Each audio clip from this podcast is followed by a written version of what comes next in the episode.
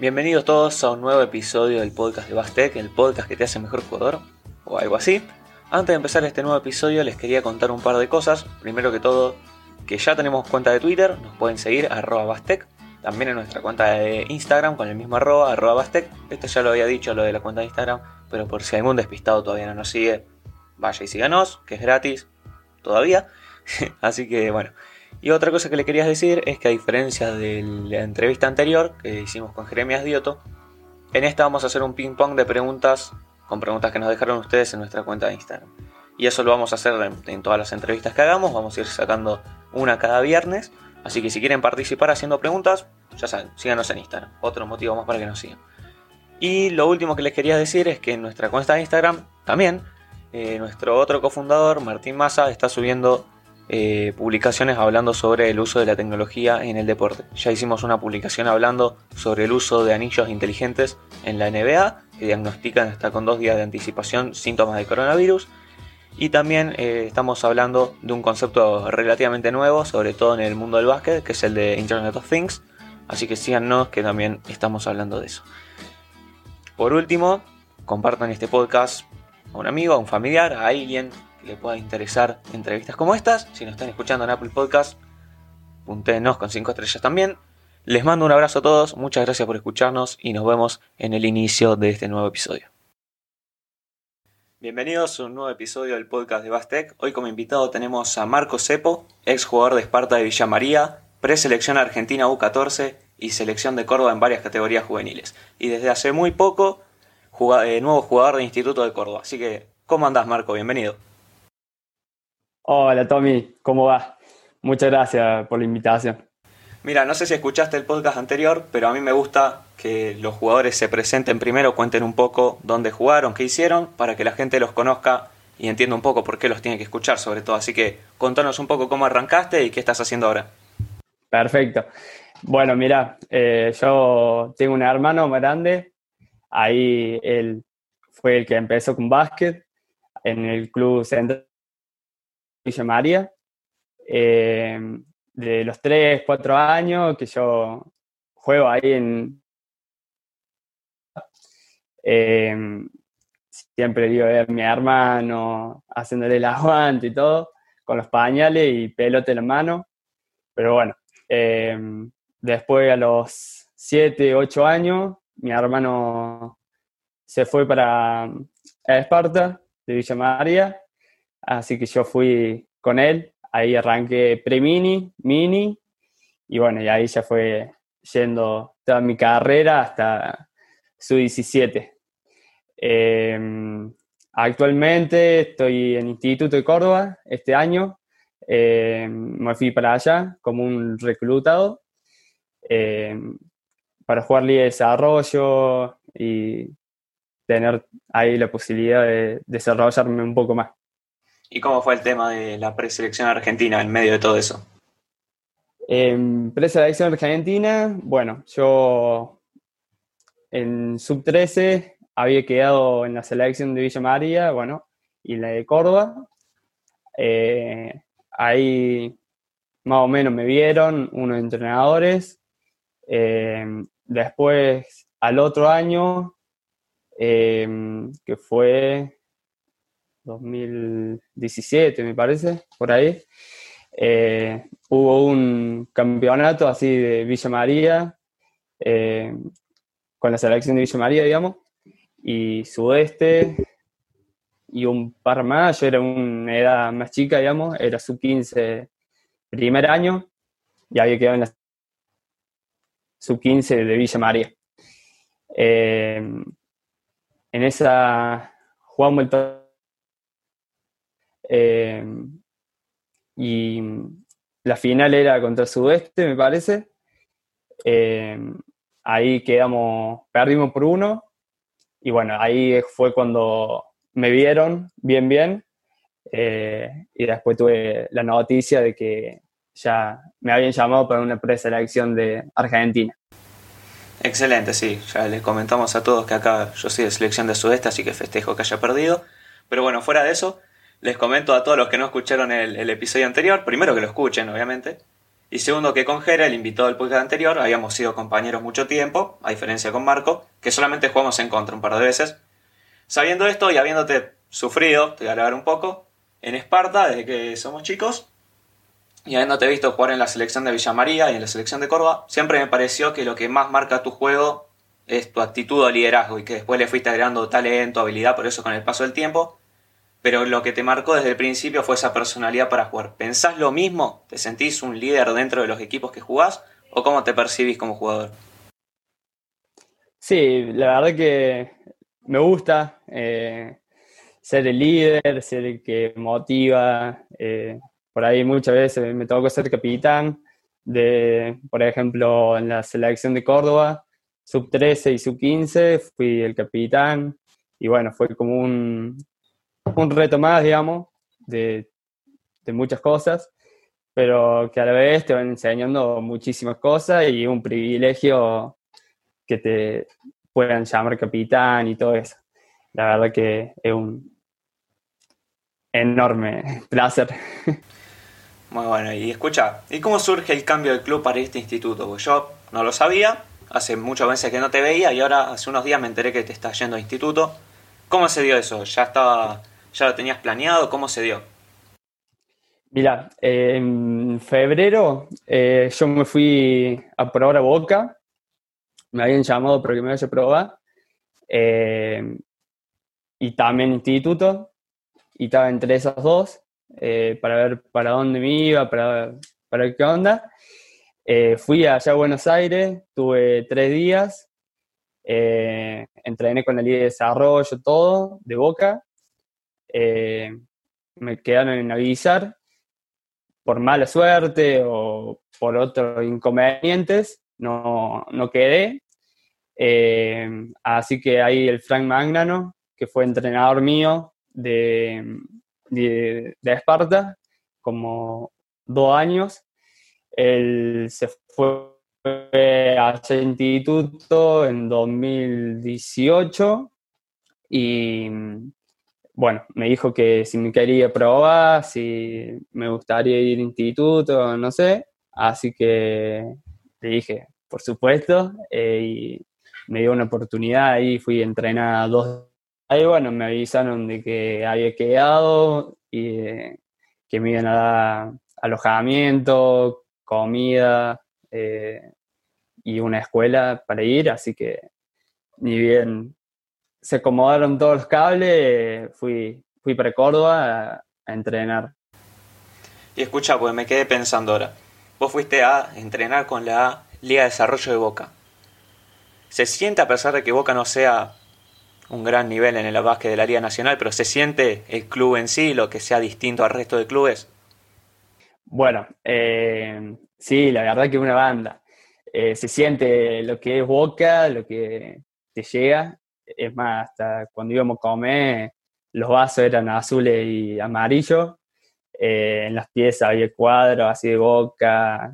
Eh, la verdad que esa, esa pasión que se siente por esa camiseta es única. Parece. Esta pregunta me llegó varias veces en Instagram, pero ya la tenía, así que te lo voy a preguntar. ¿Cuál fue tu mejor experiencia desde que empezaste a jugar al básquet hasta ahora? De todo lo que te pasó, ¿cuál fue la mejor?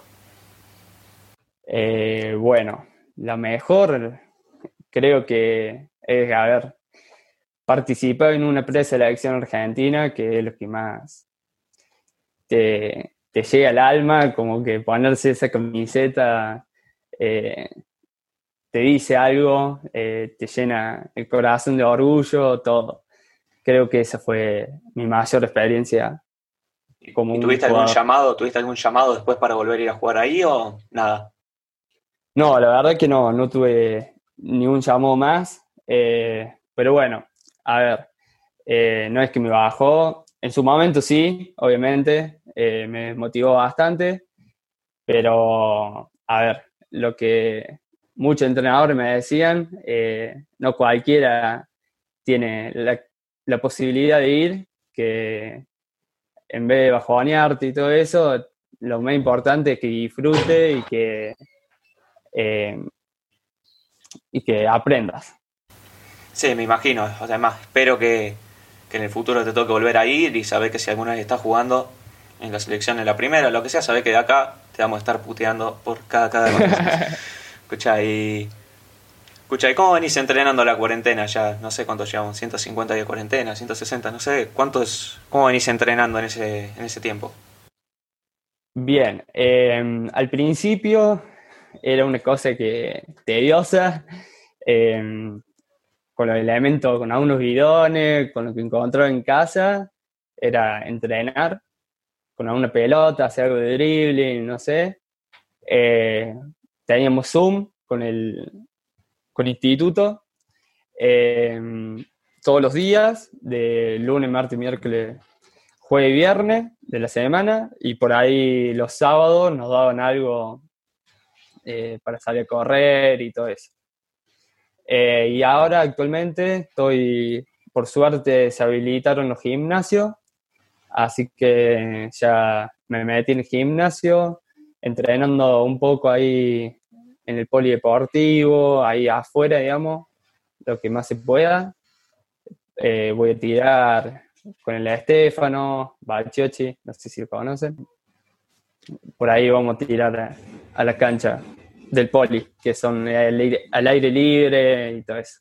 Sí, me parece. Y, y también lunes, miércoles y viernes, eh, ahora estamos entrenando por Zoom también, seguimos con la misma modalidad.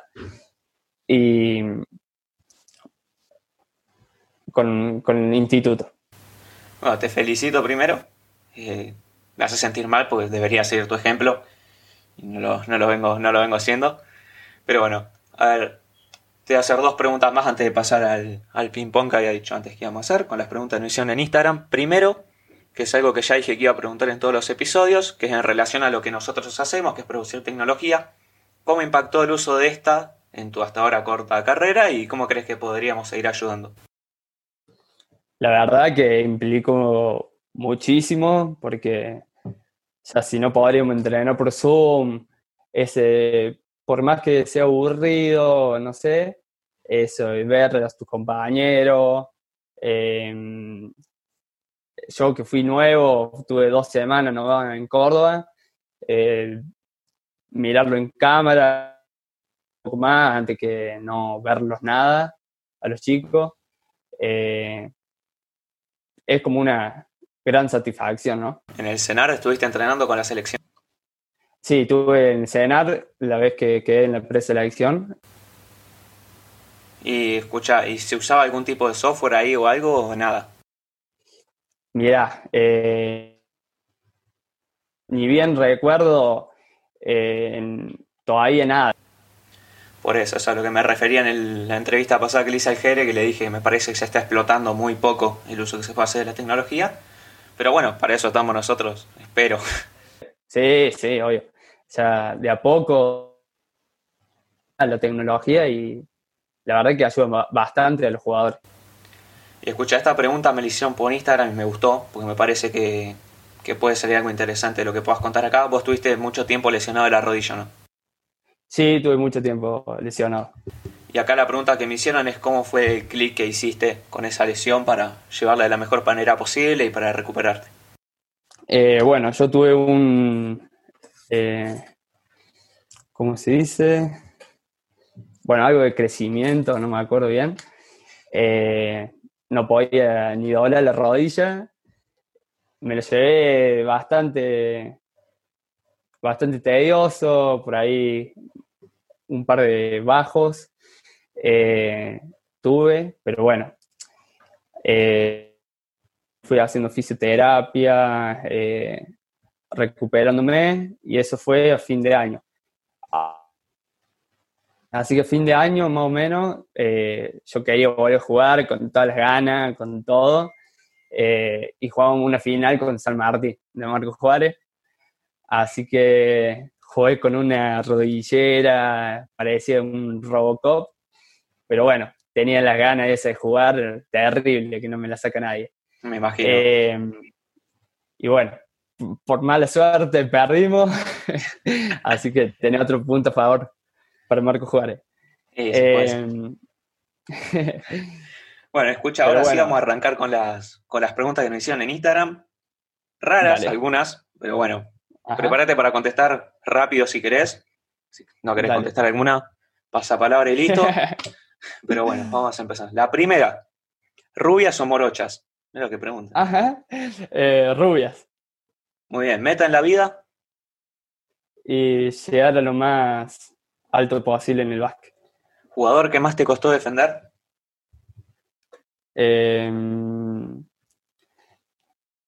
Nicolás Lorenzi. Mejor jugador de Esparta. Jeremías Giacone. Muy bien. ¿A qué te dedicarías si no fuera el básquet?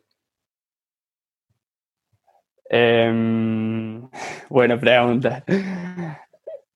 ¿Como estudiar o Y sí, profesor de educación física? profesor Sí, de educación profesor. Mejor compañero de equipo. Me entiendo mucho con Iván Urani y Santi Solfi. ¿Y el más divertido que hayas tenido? Santiago y Solfi, Listo. ¿Te dirías del país por deporte? por supuesto. Sí, sí. Y si no fuera por deporte, También. un buen recuerdo que tengas con tu categoría en Esparta. Eh, llegar al Nacional. Me parece muy bien. Y esta última que me sorprendió, pero bueno, la vamos a tirar. Ideología política. Uh, me mataste, no tengo Pasa ni palabra. idea. Pasa palabra. Bueno, hasta acá llegamos con esta entrevista a Marco Cepo. Te agradecemos muchísimo, Marco, por participar. Te mandamos un abrazo grande. No, muchísimas gracias a vos por la invitación y todo. La verdad que un lujo todos los que están haciendo y sigan así, que van por muy buen camino. Y hasta acá un nuevo episodio del podcast de Bastec. Espero que les haya gustado. Muchas gracias por escucarnos.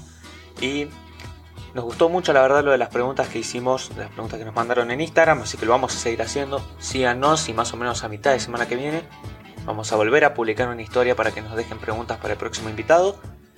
Y si nos están escuchando desde Spotify, les pido que nos sigan para, para que sepan cuándo vamos a largar un nuevo episodio. Si están en Apple Podcast, lo mismo y nos dejan 5 estrellas si les gustó. Y nuevamente muchas gracias por escucharnos y les mando un abrazo a todos.